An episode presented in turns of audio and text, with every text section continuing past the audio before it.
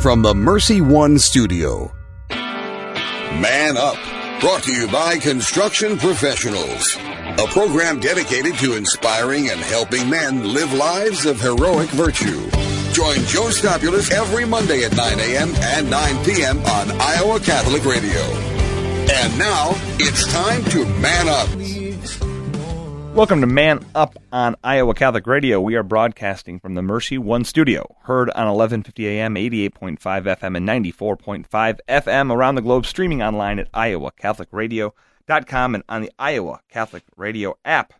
I am Joe Stopulus, and today I am joined again by Father Nicholas Akindele, a good friend of mine from the Diocese of Davenport, to discuss the book The Day is Now Far Spent by Cardinal Robert Sarah. Let's start in a word of prayer. In the name of the Father, and the Son, and the Holy Spirit. Amen. Saint Michael the Archangel, defend us in battle. Be our protection against the wickedness and the snares of the devil. May God rebuke him, we humbly pray, and do thou, O Prince of the heavenly host, by the power of God, cast into hell Satan and all the evil spirits who prowl about the world, seeking the ruin of souls. Amen. In the name of the Father, and the Son, and the Holy Spirit. Amen.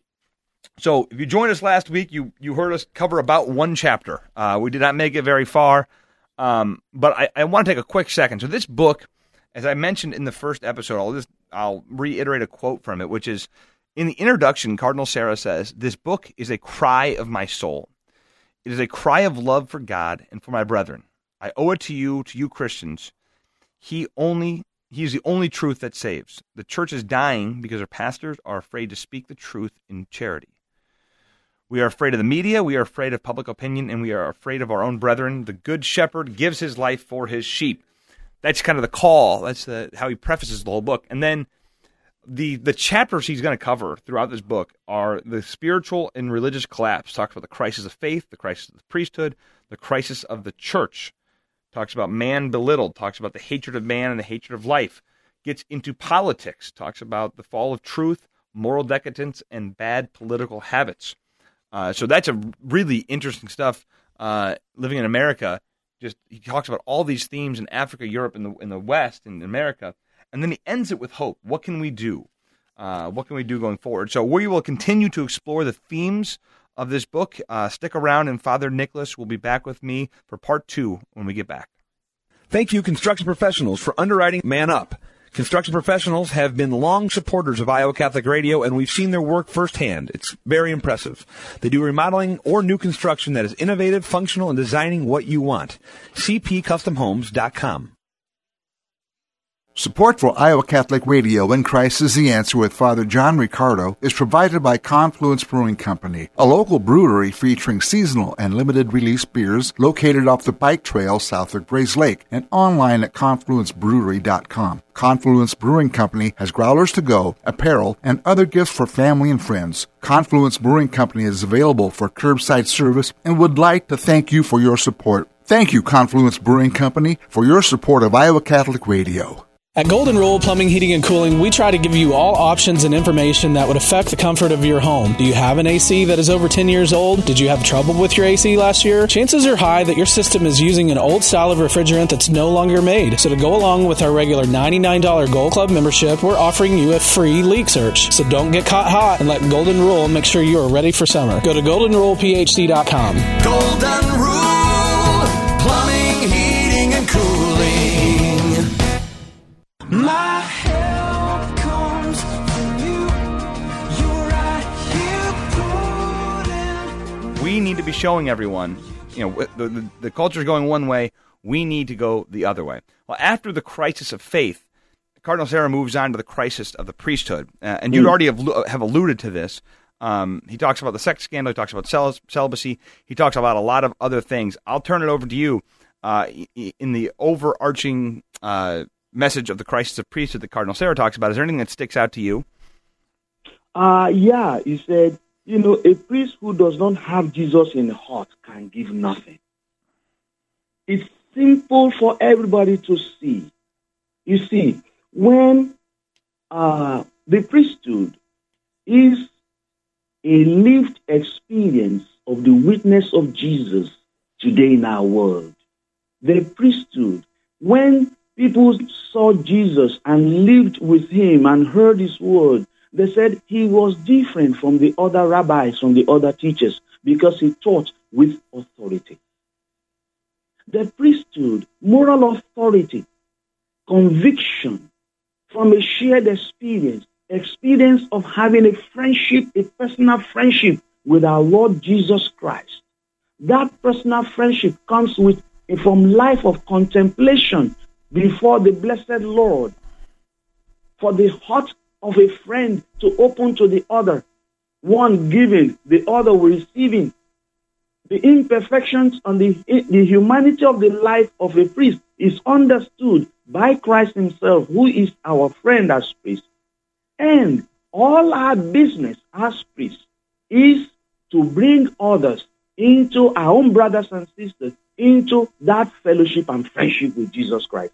I told parishioners in one of the parishes I served recently, I am not here to make friends to myself. If with the ministry of my life here, we become friends only because you have embraced the friendship with Jesus, then it's okay. But you know, if you don't ever become a friend of Jesus, we may never ever become friends. And I told, I said, I said it also. You know what? I am not here to serve you like people would say. We are here to serve you. I'm going to serve you well. No, no, no, no, no. That's political. I'm only here to serve God in your midst.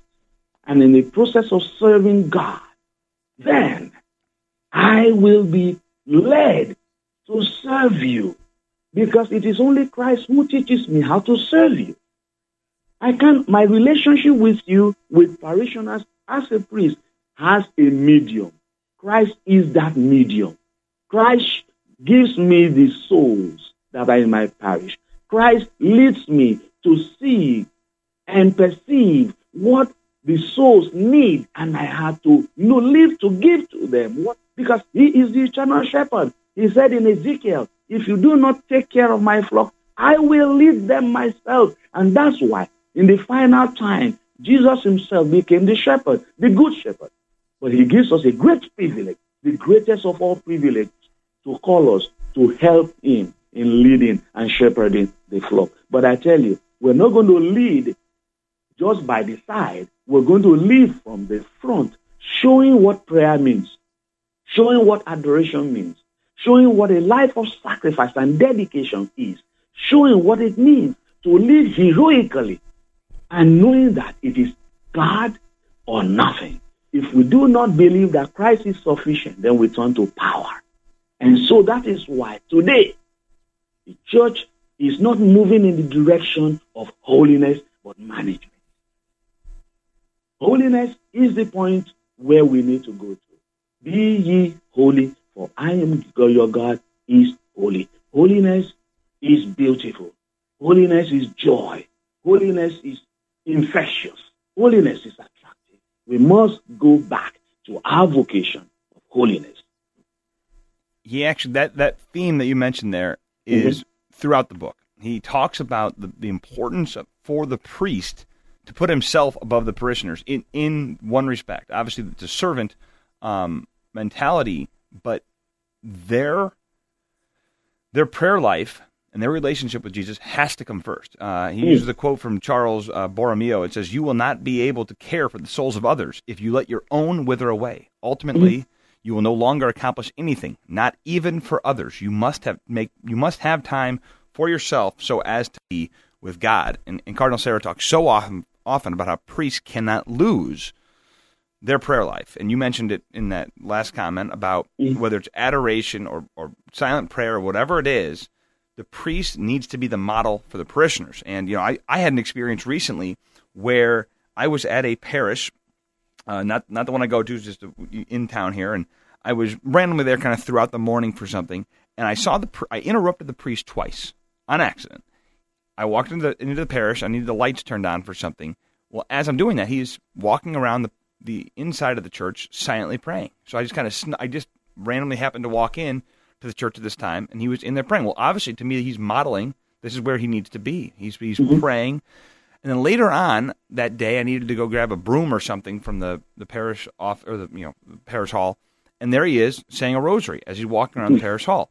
Mm-hmm. He's modeling prayer for his parishioners. I think if our priests are all pre, you know priests of prayer, that that flows into the into the laity. When we see that, when we see that model, what that does for us, uh, I mean, I, I just it gets me on fire.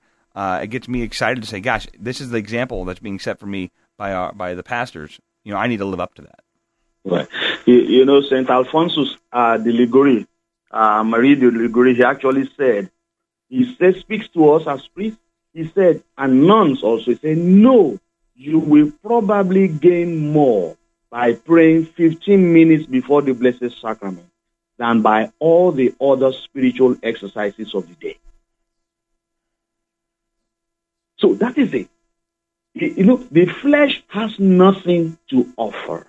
It is the spirit that gives life. The spirit that gives life. The spirit, the Holy Spirit. And the Holy Spirit is runs through all our sacramental life. Runs through the liturgy.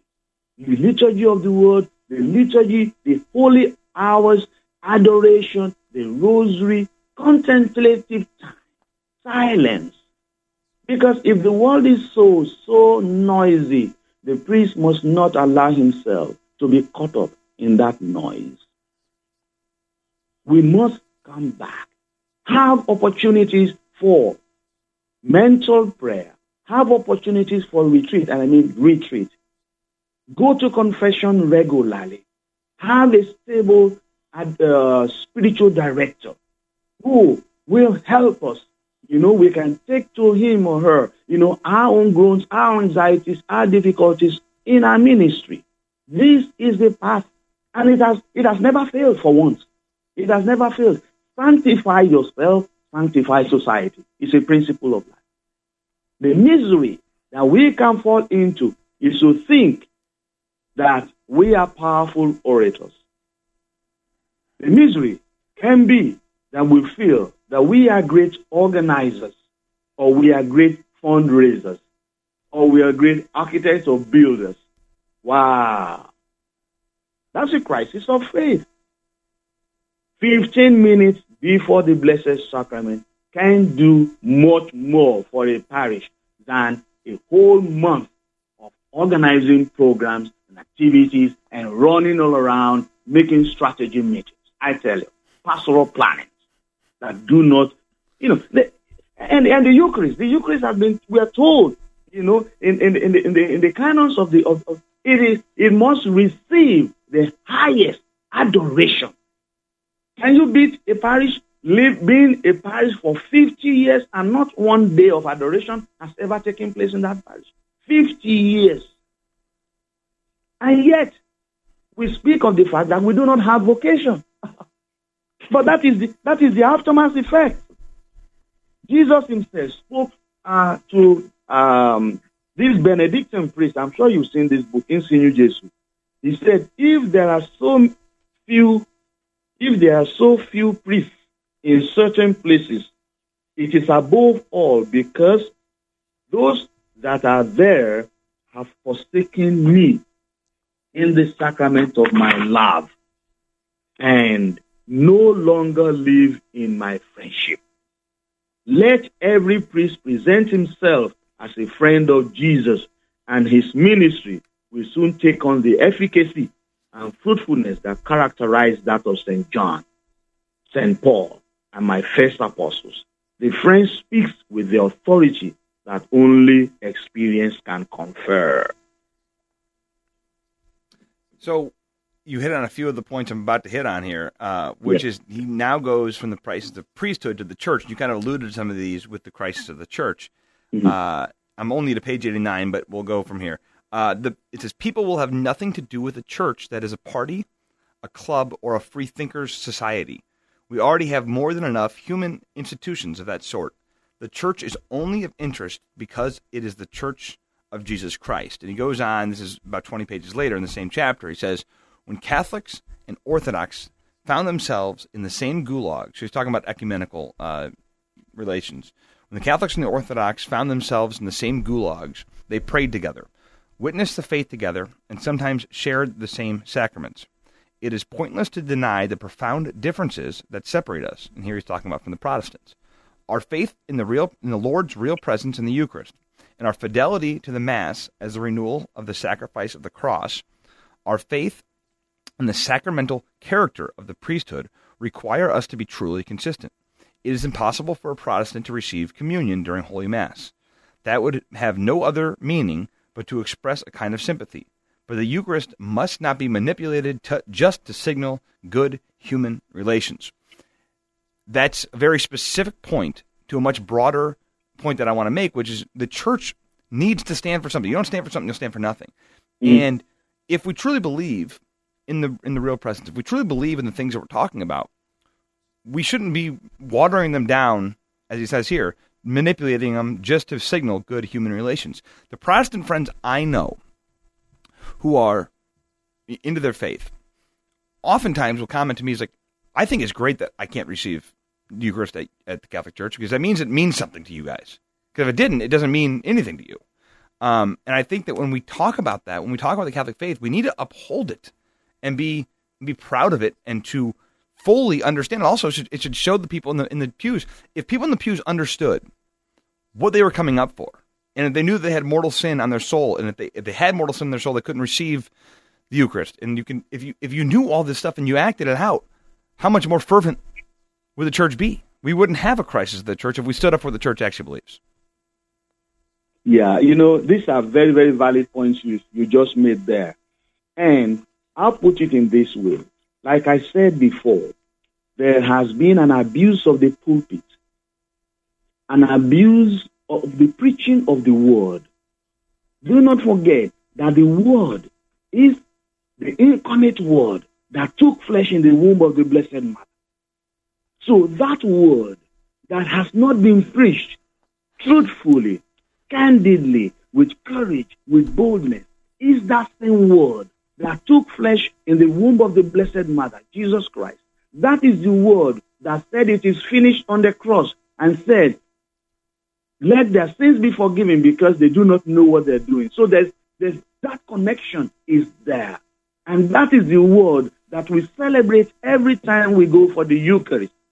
So if the word is not preached effectively from the pulpit and point in the direction of the Eucharist, which is the consummation of that word, which is the fulfillment and realization of the word of God. And remember, Isaiah 55, verse 10 to 11, he said, My word does not return to me void, just like the rain does not come to the ground without wetting the floor. That is the word, the Eucharist, that comes to us, the greatest gift, the grace and truth and glory of God, the eternal high priest of God. So when all this is not really presented well, people cannot get it. When we take our kids to CCD classes, when we take our kids to religious ed, and all they hear is the subjective faith, and I use faith in a general sense here, the subjective faith of the religious education director, or just explanation of saying, you know, when I was having my own first communion, you know, one nun said we shouldn't chew it, and and just makes a joke and platitude around it, and you bring them seven year old, eight year old, and then a kid gets back home and says, "Mom, why is it that they did not give us the wine?" You already know that this kid does not. And then the mother also paste it maybe on Facebook and doesn't even know. It just comes to Facebook and say, "My son said, you know, why is it that they did not do the wine?" Aha! Or extraordinary ministers of the Eucharist come forth and say, "Okay, you are doing the wine today. You are doing the bread today." Are those not exactly signs that there's no faith in the real presence? Why is it that at the end of the day, the peer review mechanism was it a peer research? You know, uh, here in America, say seventy percent don't even believe in the real presence. It's a great, great crisis. But if we are talking of today, it started way, way back. The abuse of the preaching of the word of God. The our Protestant brothers and sisters, they have a vibrant, vibrant preaching of the word. We, however, have the Eucharist, but our people cannot connect the the Word of God and the Eucharist that they receive, because the Word of God is probably very shallow. So it's like somebody dating but never consummates the marriage, you know, or you know, after you know consummates the marriage. So so you have the word, yeah. People are doing, you know, having courtship and all that, but you know, after marriage, that marriage ought to be consummated. The consummation of the marriage, you know, is the you know the peak of a relationship. That's the peak of the relationship.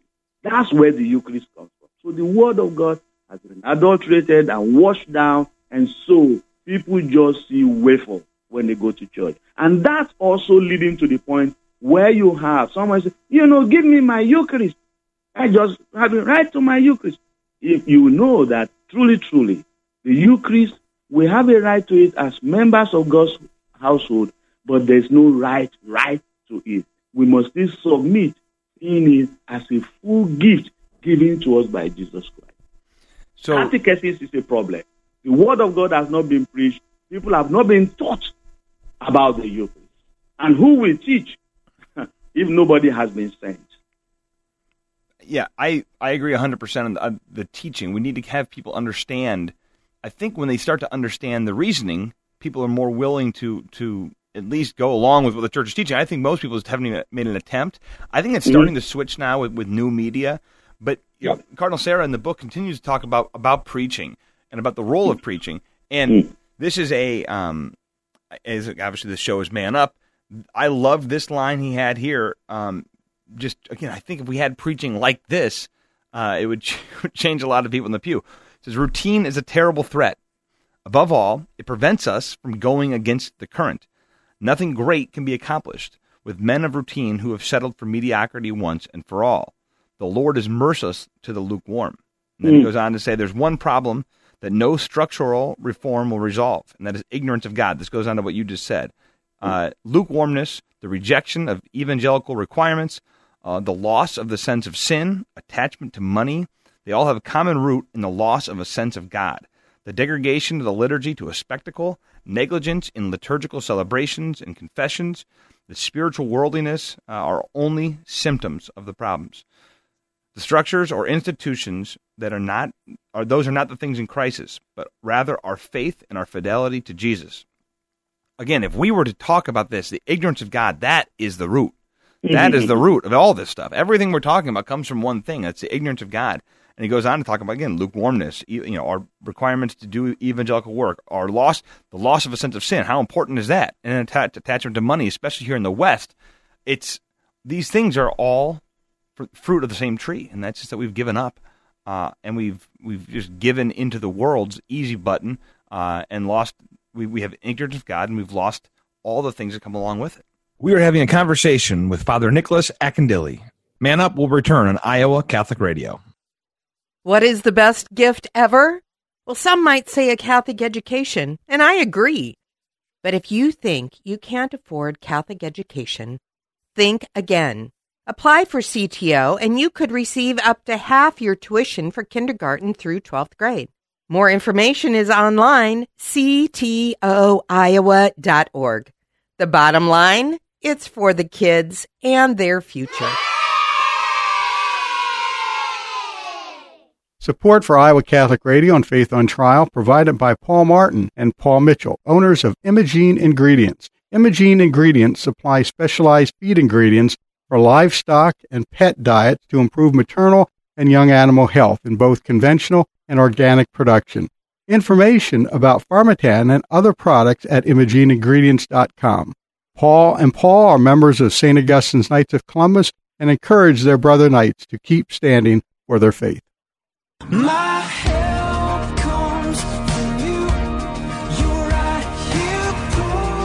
Welcome back to Man Up on Iowa Catholic Radio. My thanks again to Father Nicholas for part two of our discussion on the day is now far spent. A few things that we didn't get to. Again, there's just this book. I can't tell you how many quotes. It's, I, it was annoying, quite frankly, to to have to write down all the highlighted parts I had because all the highlighted parts I had add up to pages and pages and pages of notes.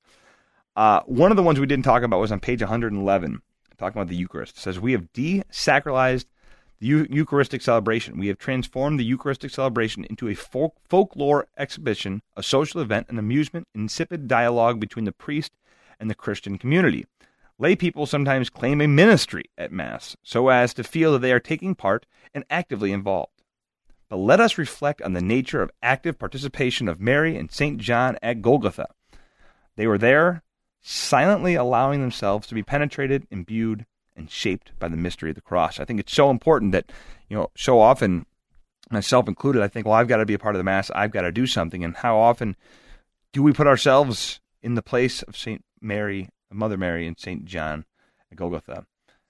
Uh, and then he talks about a little piece of, of hope that he has. He says, I've seen many Catholics participating daily, not only in Eucharist, but in the Liturgy of the Hours. These families restore God to his rightful place. They are building their lives on the only firm foundation. They are the hope of the church. I think it's true. I mean, I look around, especially in Des Moines. Uh, I just there are so many great Catholic families, uh, and we have reason for hope. We do have reason for hope. Uh, and the more we, as parents, as brothers, sisters, as we turn to God and are the example to those around us, the more hope we will have. Thank you again for joining me on Man Up on Iowa Catholic Radio. I am Joe Stopulus. It's time to man up. Man Up, inspiring men to live out their call to holiness with Joe Stopulus. Heard Mondays at 9 a.m. and 9 p.m. on Iowa Catholic Radio. Brought to you by Construction Professionals.